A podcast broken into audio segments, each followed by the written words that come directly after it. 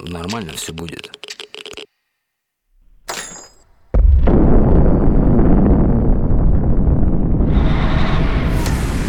Нормально все будет. Радиоактивный зомби-апокалиптический подкаст от редакции журнала Forklog и разработчиков Undead. Игровой мультивселенной AAA класса.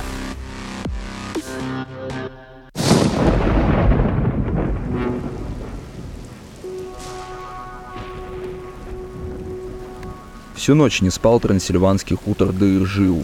Гремел гром, молнии били одна за другой, раскалывая надвое стволы вековых буков, помнивших еще правление Фердинанда. В короткие мгновения между ударами молний ухала неясыть, звонил во все колокола слепой и глухой Панамарь Михай, но громче любой грозы грохотали ставни на домах хуторян. Толпы вурдалаков и стригоев, обретшие плоть неупокоенные души грешников и некрещенных младенцев, несли по деревне гроб графа фон Корлока, сожравшего всю свою родню и ненасытившегося. Этим гробом орды нечисти и стучали в крестьянские окна, наводя ужас на всю округу. Сам же владыка Корлок, сверкая громадными клыками, то и дело приподымал крышку и хрипел. «Чума! Холера! Выпью всю вашу кровь и не напьюсь, съем ваши сердца и не наемся!» Попрятались хуторяне по погребам да подполам, всех угодников призывают – но нашелся один смельчак, который вышел на улицу, зашагал по грязи, перемешанной с кровью, прямо на нечисть, повылезавшую с погоста, свистнул два пальца и сказал «Побереги силы, дьявольское племя, не про тебя сегодня история. Сегодня в эфире подкаст «Нормально все будет» и я его ведущий Александр. Здравствуйте. Также сегодня с нами мой коллега Эдмунд Лукаяну, доцент кафедры некроантропологии филиала Мискатоникского университета в Марамурише. Здравствуй, Эд, как дела? Всем привет, э, дела отлично. Наша мониторинговая станция сообщает, что угроза нашествия нечисти всего лишь 85%, что, согласитесь, не 100, значит, уже можно жить и выживать. Да, у вас действительно страшновато. Вот у нас как было 92, так и держится месяц по медиане. Расскажи-ка, Эдмунд, зачем и главное, с чем ты пришел? Мы хотели обсудить новое культурное явление по части зомби-апокалипсиса, а именно веб-игру AAA класса Undeads. У нас есть э, некоторое количество материалов, э, уже исследованных, который мы передали непосредственно вам, Александр. И, наверное, вы сейчас расскажете вкратце о том, что же это такое. Как я вижу на вот этих вот а, выдубленных скрижалях, которые вы со своими мискатоникскими коллегами обнаружили, не знаю, как вы их довезли до университета, наверное, это было связано с определенного рода неприятностями. В общем, как я посмотрю, Vimsy Games постарались на славу. По криптосеттингу это экосистемный P2E проект, ну, собственно, все просто. Играешь, зарабатываешь, NFT из одной части могут быть использованы в другой игре. Тут э, ничем, как говорится, нас не удивить. Но что я вам буду рассказывать? Такую информацию нужно получать из первых рук. О сеттинге вселенной мы спросили непосредственно у команды игры, и вот что они ответили. Привет, меня зовут Эш Ходжес. Я директор по маркетингу метавселенной Undeads. Что ж, давайте ответим на ваши вопросы. Метавселенная разделена на две фракции. Зомби, которые заявили, что они — следующий шаг в эволюции, и все люди должны быть уничтожены, и люди, которые хотят вернуться к допандемическому миру и избавиться от зомби. Ты можешь выбрать любую сторону. Метавселенная Undeads — это MMORPG с кучей механик для заработка, которые раскрываются, пока играешь, и взаимодействуешь с другими игроками. Это изометрическая игра на выживание с экшен-боями в постапокалиптической метавселенной, в которой поставлен акцент на конфликт между двумя упомянутыми фракциями — зомби и людьми — и их битве за ресурсы. Игрокам нужно исследовать новые территории, отбиваться и защищать свои поселения, добывать ресурсы, создавать и улучшать свое снаряжение, они могут торговать, выучить профессию и развивать своего NFT-персонажа. Если смотреть основной проект, то это Royal Battle во всей своей красе. У Royal Battle есть несколько отличительных особенностей, которыми вы сможете козырнуть в сообществе, назвав их. Вообще мы этот подкаст записываем, используя такой принцип, мол, слушатель не ведает, о чем мы беседуем. Поэтому если вы знаете, что такое Royal Battle, ну, вы и так это знали прекрасно. А тем, кто не знает, я расскажу, чем он отличается от любого другого батла. Это концепция игры «все против всех». Это рандомный разброс игроков по карте, чтобы обеспечить градацию сильный-слабый. И, э, ну, конечно, зачем им там просто так по этому полюшку бегать? Там раскиданы ресурсы, там э, есть э, аптечки, например, там есть различные виды оружия, там есть различного рода временные усиливающие эффекты, а самое главное, это постоянно уменьшающаяся карта, дабы гарантировать постоянное столкновение игроков. Эдмунд, вот смотри, такой лихой сеттинг у игры, и вот закономерный вопрос. Мне бы хотелось разобраться, почему нам так хочется, чтобы наступил зомби-апокалипсис.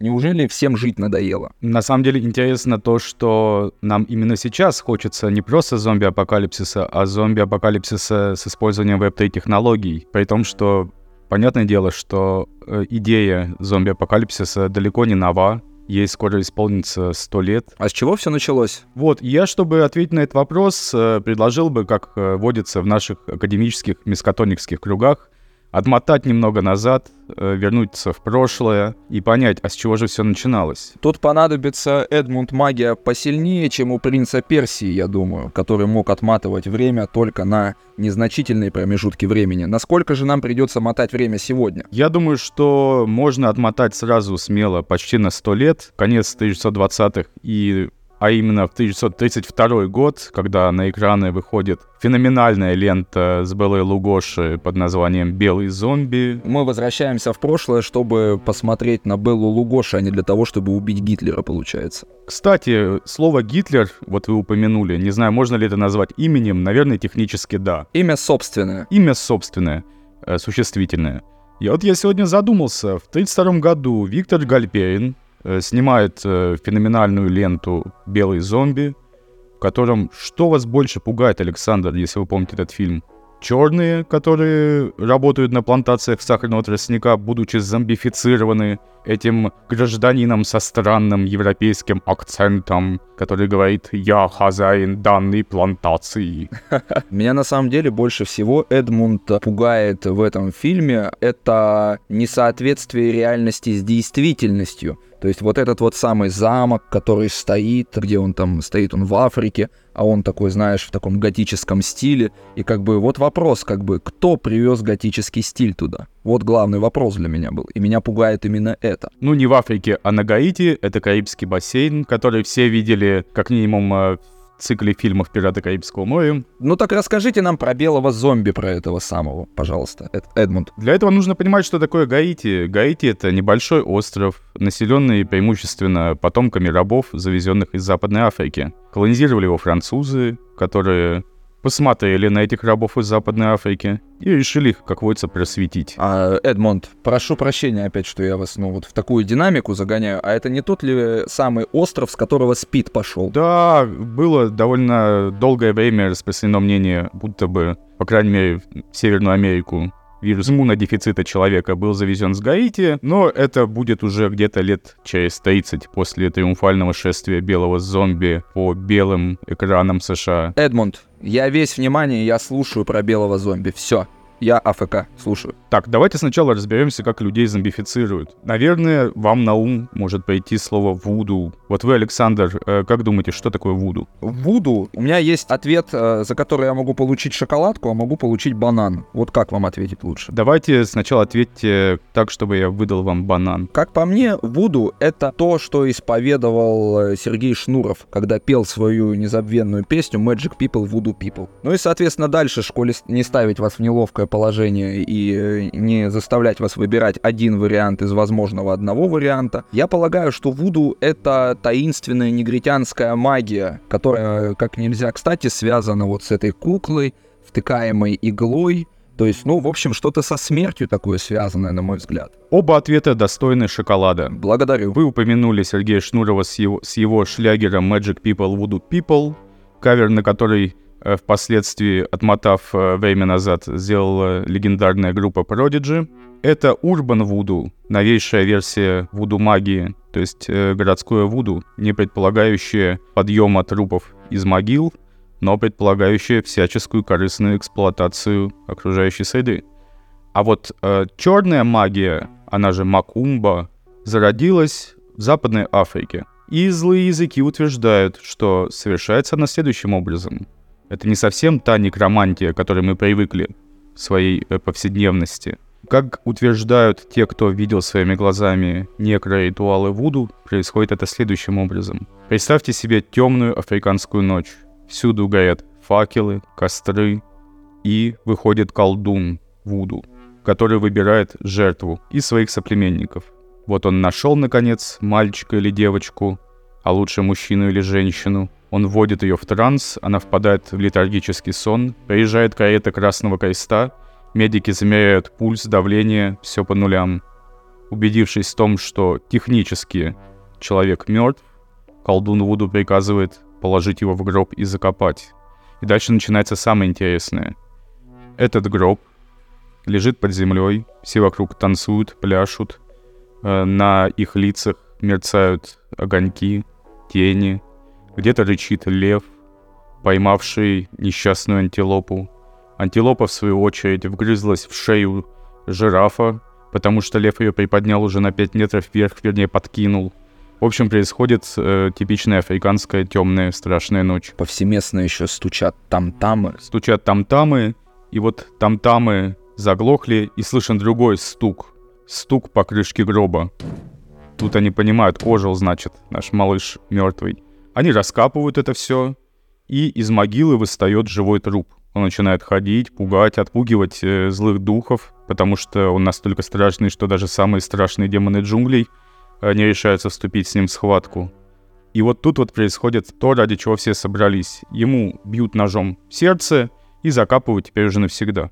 Обратите внимание, какая логика интересная. Вроде бы жертвоприношение человеческое, но убивают не человека, а убивают уже мертвого человека. То есть технически получается, что, в общем-то, и убийства никакого не было.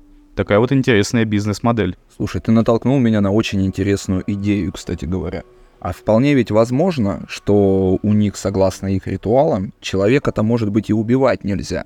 Потому как, ну, э, жизнь — это великий дар, который даровали там высшие силы. Не знаю уж, в кого там колдуны Вуду верят. А вот зомби убить, так это пожалуйста. Зомби сам бог велел вообще завалить. Хм, интересно. Конечно, потому, потому что это уже не человек. Там одно дело убить соплеменника, это же что, э, страшное дело.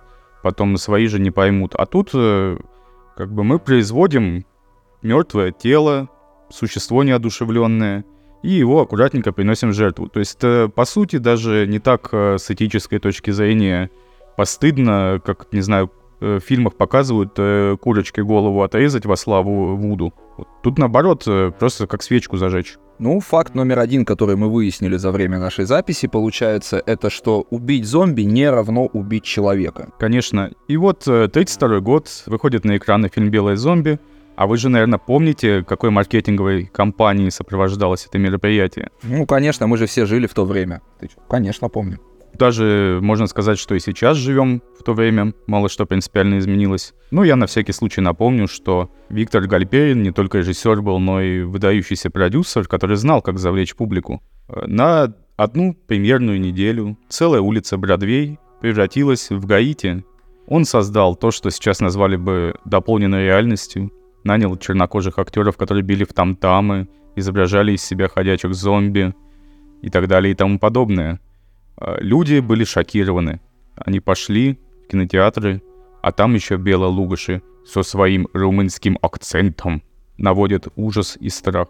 Вот, пожалуй, с этого и стоит отсчитывать э, идею культурного проникновения в миры Вуду, Макумбы, Кимбанды, Умбанды, Комболе и других э, не менее интересных вам, Эдмунд, придется же ведь пояснять все эти замечательные слова, потому что, ну вот я лично не знаю, что такое вот это вот Кимбанда, Умбанда, Бамонда, Джеймс Бонда, Ален Делонда и так далее. Немного не понимаю. А значит, они то, что мы на самом деле понятия не имеем, что такое Вуду э, которое имеет великое множество ответвлений. Только шоколадки не забирайте, пожалуйста, за вот ну, такое незнание. Вообще, э, среди исследователей нет единого мнения, что называть Вуду. Кто-то называет совокупность верований, учений, духовных практик. Кто-то сводит Вуду к голливудскому Вуду, каким мы его знаем и любим, именно с мертвецами, которые восстают голодные, чтобы пожрать наши тела, зрительски желательно прорвав полотно экрана и выйдя в зрительный зал. На самом деле все гораздо сложнее, как водится. Вуду в самом широком смысле слова это синкретический культ, бывших рабов, который зародился на плантациях, когда, в общем-то, находящиеся в очень уязвимом положении люди, пока их били плетьми, все же пытались э, создать нечто новое, духовное. Это нельзя назвать религией, но они знают, что вот хозяин, который бьет плетью, поклоняется некой деве, которая родила Господа. Они это все мотают на ус, и промежутках между телесными наказаниями и тяжелым трудом сочиняют собственную версию вот этого вот космологического мифа, в котором есть место и памяти об их предках, которые Э, в общем-то, закалывали трупов. Кимбанда, если совсем кратко, это такая практика общения с духами Эшу. Это городская вполне себе э, система ценностей в обрядах.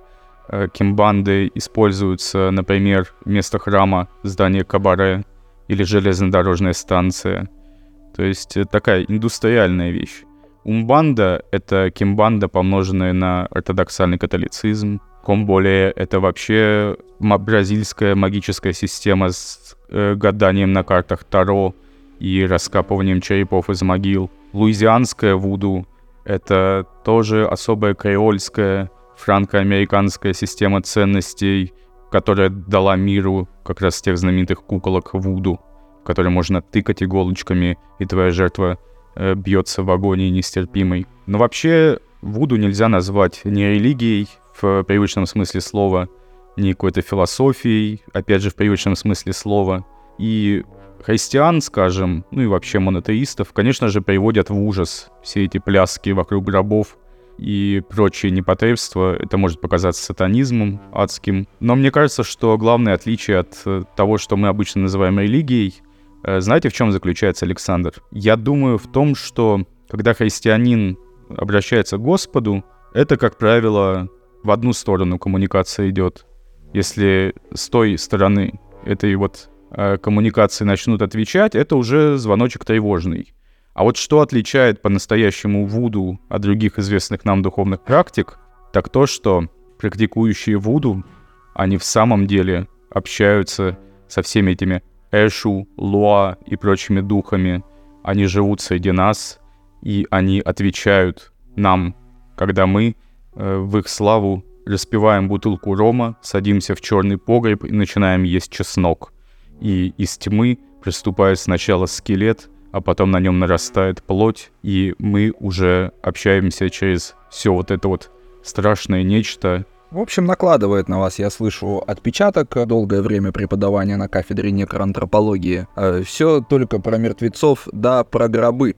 Но давайте все-таки, Эдмунд, мы у вас уточним. А, не думаю, что кто-либо из наших слушателей а, решит провести свое время за просмотром весьма познавательного фильма 1929 года с Беллой Лугаши. Поэтому вкратце, пожалуйста, расскажите о сюжете этого фильма и дальше про посмотрим, про что у нас разговор с вами пойдет. Сюжет этого фильма незамысловат. На Гаити Белла Лугаши со страшным румынским акцентом превращает э, людей в зомби, чтобы они работали на его преуспевающей э, плантации сахарного тростника. Приезжает на этот остров сначала ученый, которому интересно, что же там творит этот румынский барон. Он в процессе выясняет, что творит он вещи с точки зрения морали не очень приятные. А сюда же на остров приезжает американский гражданин со своей невестой. Белла Лугаши сначала демонстрирует им э, всю мощь магии Вуду, потом похищает невесту, заточает ее в своем высоком замке-бастионе. Э, со стен замка падают зомби, и проклятие снято. И румынский э, барон Белла Лугаши наказан, повержен, торжествует любовь. Это не имеет, в общем-то, никакого отношения к книге, которая вдохновила Виктора Гальперина на создание этого шедевра раннего звукового кино. Это Уильям Сибрук, да, как я понимаю, вы про него речь ведете? Конечно, за три года до премьеры «Белого зомби» выходит книга репортера Уильяма Сибрука под названием «The Magic Island». Уильям Сибрук очень интересный персонаж, он отличный был журналист, который отправился на Гаити, чтобы рассказать американцам, как же люди живут на этом волшебном острове, и привез оттуда книжку репортажей, которую прочитал Виктор Гальперин, и сразу же увидел, что там вот не хватает только Беллы Лугоши. А сам Уильям Сибрук персонаж был, да, повторюсь, очень интересный. На Гаити он отправился не статьи писать, А направился он туда, потому что был практикующим оккультистом, черным магом-некромантом, который хотел познать все тайны новой для него ветви некромантии. И что же он там творил-то, собственно говоря,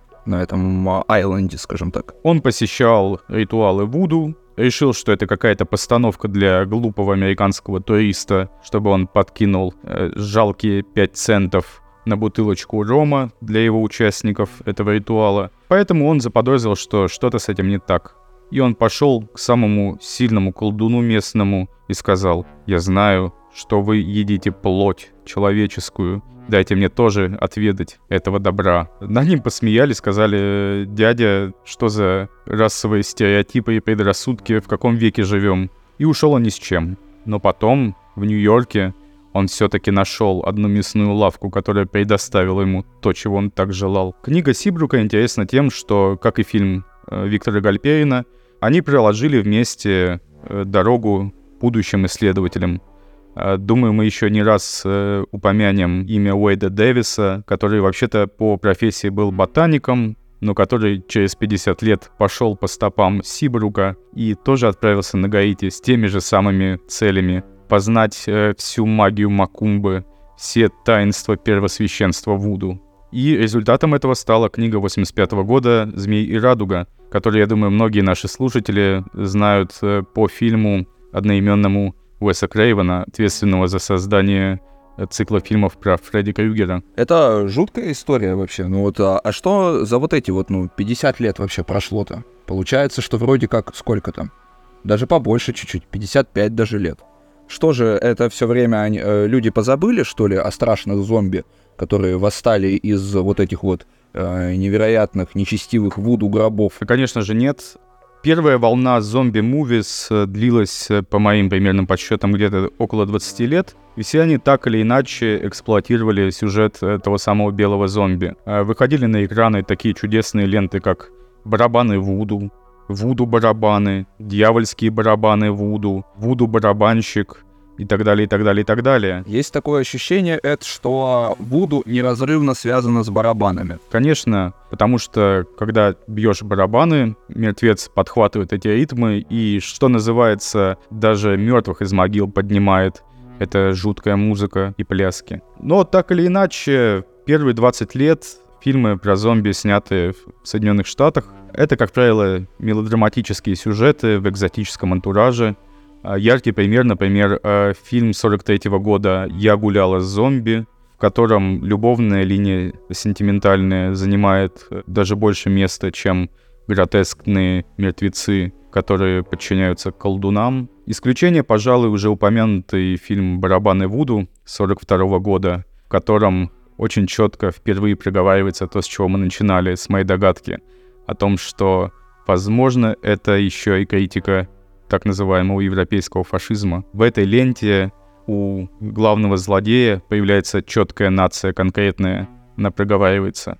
Профессор, который на Гаити зомбифицирует людей, заживо превращает их в нечистую силу, он, естественно, немецкий гражданин. А нет ли вот такого ощущения у вас, Эдмонд, что есть такая вот, ну, категория злодеев, все как, ну, из греческого пантеона, собственно говоря, идет? Есть э, злодеи сильные, а есть злодеи умные. Вот, э, если мы берем там сильных, да, злодеев, допустим, ну кто вот у нас там из последних? Ну давайте вот Войны Бесконечности Марвел, например, вот Танос, предположим. Это вот все-таки умный злодей или это все-таки сильный злодей? Как по-вашему?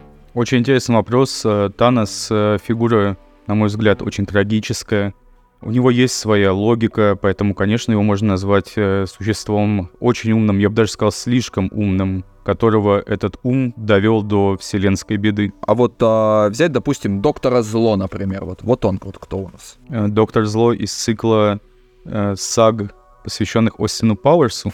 Голдмемберу, да, например. Вот он, например, кто. Э, он, конечно, умный, но недальновидный. Ну, то есть сильным его, получается, тоже нельзя назвать. А вот взять, допустим, а, доктора Айва, Эгмана или вот, а, как его там, господи, роботник или как его там звали, не помню. Вот он, например, он сильный или умный? Доктор-работник из э, саги под названием Sonic the Hedgehog. Да, все верно, именно он. Соник Ежик, если по-русски говорить. Я бы сказал, что это вся сила мира, вселенная в необузданной стихии, обрушившаяся на одну синюю голову колючего ежа. Хорошо. А вот а, э, с кем у нас там Бэтмен вот сражался вот в комиксах? Вот э, помните вы эту историю? Мы с вами перед подкастом ее обсуждали. Главным его антагонистом и одновременно альтер-эго, по сути, всегда был Джокер, принц преступного мира. А вот когда он а, японцев, например, мочил Бэтмен, вот против кого он сражался? Против сильных или умных все-таки? Против умных, которые нашли себе сильных. И вы, наверное, имеете в виду, я наконец понял, к чему вы клоните. К первому появлению э, летучей мыши на экране. Шел все тот же 42 год, и в кинотеатрах начинают показывать самый-самый-самый-самый-самый первый сериал по комиксам DC, а именно «Бэтмен», где Брюс Уэйн в образе Бэтмена сражается не с кем-нибудь, а с японскими диверсантами, которые совершили высадку в Калифорнии, надели на мозги местных жителей банки, подали к ним ток, украденный с электростанций, и тем самым почти что поставили на колени все Соединенные Штаты США. Как будто что-то лавкрафтианское тут такое слышно вот в том, что вы рассказываете. Мозги, электроды, банки. Конечно, вы- выползает из океана не весь что, похищает э, человеческие мозги, рассовывает их по банкам. Кайдзю выползает из океана. Да-да-да. А, Естественно, это лавкрафтианский сюжет. Это в первую очередь, конечно же, новелла «Шепчущий во мраке», в котором э, главный герой в своих исследованиях э, нечистой силы доходит до того, что оказывается просто головой в банке, который лети- летит на планету Югот, находящуюся за пределами видимой части Солнечной системы, то есть на Плутон он отправляется, и там э, живет целую вечность, э, бесконечно наблюдая мокрые скалы, покрытые слизью и мхом, по которым бродят древние боги Дагон, Тулху, который, впрочем, э, покоится в Арлиехе на земле, но не суть важно. А, и, в общем, такова его расплата за излишнее стремление к знаниям. Звучит жутковато, Эдмунд, если честно. Эдмунд, а что вы считаете, почему вообще Соединенные Штаты Америки решили выпустить на большие экраны фильм, где главный герой Бэтмен мочит зомби? Вот э, почему так произошло? Какую цель они преследовали? Это было первое на моей памяти использование образа зомби политической пропаганде. Молодой аудитории нужно было как-то, наверное, объяснить, почему японцы какие-то нехорошие. Ты же школьнику не раскидаешь на пальцах, что такое Перл-Харбор, что туда налетели какие-то камикадзе. Фильм тогда еще не сняли, скороносный. Поэтому приходилось на пальцах объяснять, что вот есть люди, которые не совсем люди. Им э, промыли мозги. Они в общем-то, зомби. То, с чего мы начинали, как э, в Западной Африке, сначала человека вводили в состояние летаргического сна, э, чтобы он э, воспринимался как мертвый, потом выкапывали, мертвеца закалывали. То есть люди же не испытывали никаких морально-нравственных терзаний в связи с этим. Так и молодой американский школьник, если родина позовет, должен быть готовым к тому, что не нужно задумываться на тему того, что перед тобой живой человек из плоти, крови, мяса, костей. Перед тобой враг, который хочет э, похитить твои мозги, упаковать их э, в консервную банку и пульнуть прямиком на планету Югот. Какой вопрос тут? Его не можно убивать или нельзя убивать? Его необходимо? Чем скорее, тем лучше, пока он не совершил свое консервное дело. Второй факт, который плавно вытекает из первого факта, который мы выяснили. Напоминаю, что первый факт, что зомби — это не люди, и их вполне себе можно убивать. Что зомби — это довольно яркий образ, который можно и нужно использовать в медиасреде. Э, Да, конечно.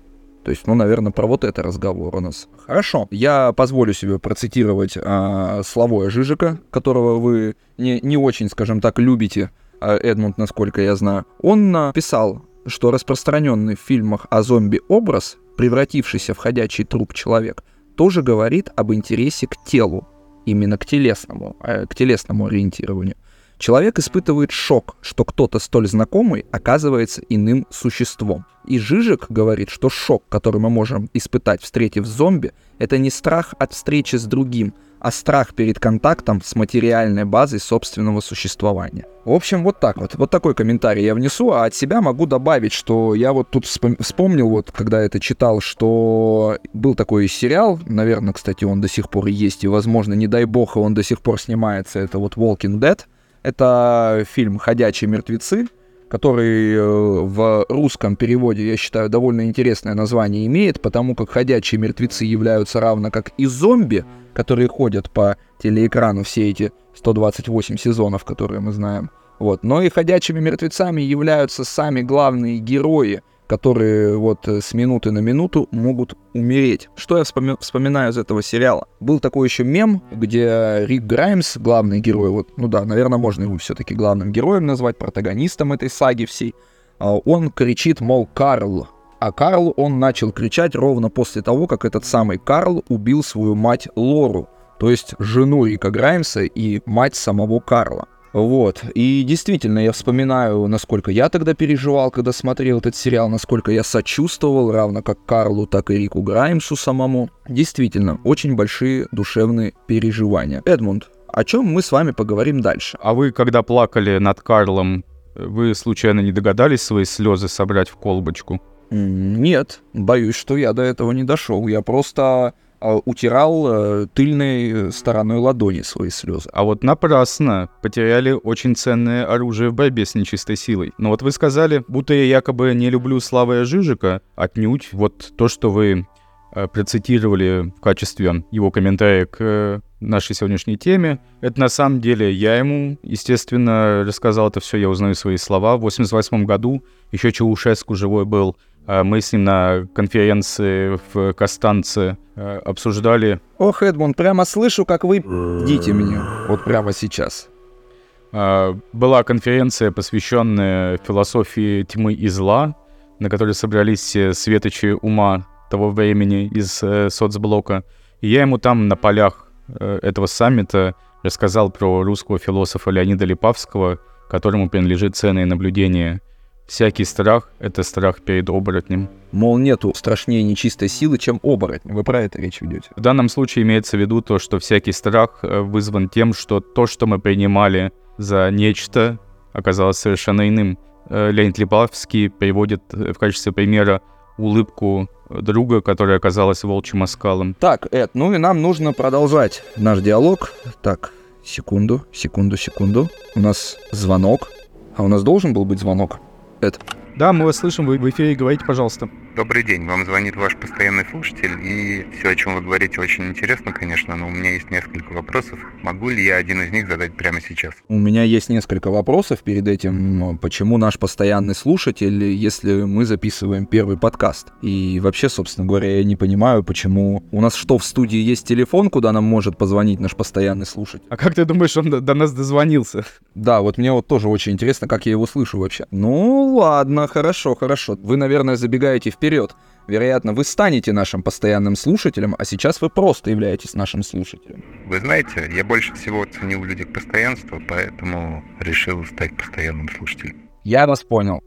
Хорошо. И как к вам обращаться? Можете называть меня слушатель или постоянный слушатель. Хорошо. Так какой у вас вопрос? Расскажите, пожалуйста. Вы знаете, у меня два вопроса, и один к вашему уважаемому профессору некроантропологии. Вот э, вы красочно описали ритуал зомбификации и последующего уничтожения человека, но я не совсем понял, зачем таким нечестивым и сложным способом изводить молодые души. На это есть несколько ответов. Э, самый первый распространенный Просто чтобы через эту сакральную жертву оградить себя от э, невзгод, которые поразили твое племя. Неурожай, война с соседним племенем, чума, холера, падеж с малого и среднего рогатого скота, и так далее, и так далее. Вторая версия, которую выдвигает очень смело Уэйд Дэвис, уже упомянутый автор книги «Змеи радуга», это своего рода практика э, социального исключения – то есть человек э, злоупотреблял своим положением в обществе,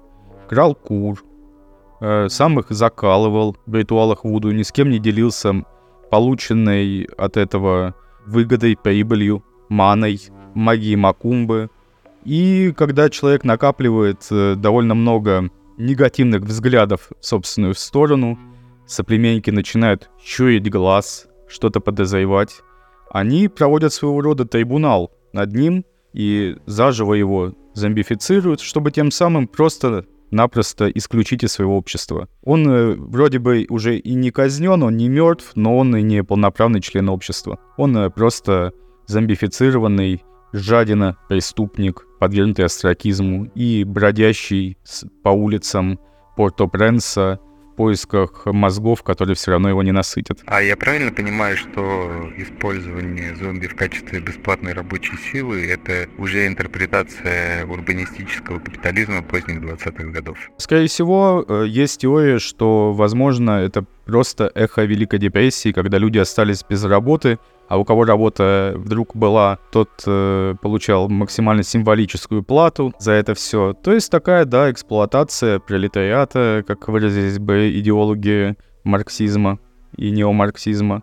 С другой стороны, обратите внимание, фильм, э, сериал «Сага», «Ходячие мертвецы», когда выходят на экраны, на волне кризиса глобального 2008 года. И есть такая гипотеза, что вообще всякие орды зомби, которых нам показывают на экране, это на самом деле орды трудящихся, которые э, бесцельно бродят между штатами в поисках пропитания, а именно рабочих мест. Э, можно даже дополнить это еще более смелым предположением, что в наши дни зомби скорее символизируют тех номадов, которые перемещаются между э, Таиландами, Мьянмами и куда ей заблагорассудится, релацируются, туда-сюда бродят без всякой конечной цели, кроме написания программного кода. Что ж, большое спасибо за исчерпывающий ответ, но у меня есть еще один вопрос, касающийся того, ради чего мы здесь все собрались. Скажите, пожалуйста, будут ли аптечки в игре Undead? Это, я думаю, лучше ответят сами разработчики. Забавный вопрос. Конечно, будут способы подлечить себя, восстановиться, но мне кажется, это не совсем то, о чем ты спрашиваешь. В игре будет много скрытых элементов, много забавного и множество пасхалок. И на этом наш подкаст можно считать оконченным. Слушайте нас на следующей неделе. Всем пока в следующем выпуске. Вампиры существуют. Эдмунд, где зелье Вуду? Зомби существуют. Веб-3, да, туда подкрутили. Так это, наверное, совместить приятное с полезным. Свиньи, которыми можно открывать замки, существуют. С самого детства хотел стать врачом, если честно. Можно говорить не мертвец, а, скажем, человек без сердцебиения. Нормально все будет. Радиоактивный зомби-апокалиптический подкаст от редакции журнала Forklog и разработчиков Undead. Игровой мультивселенной AAA класса.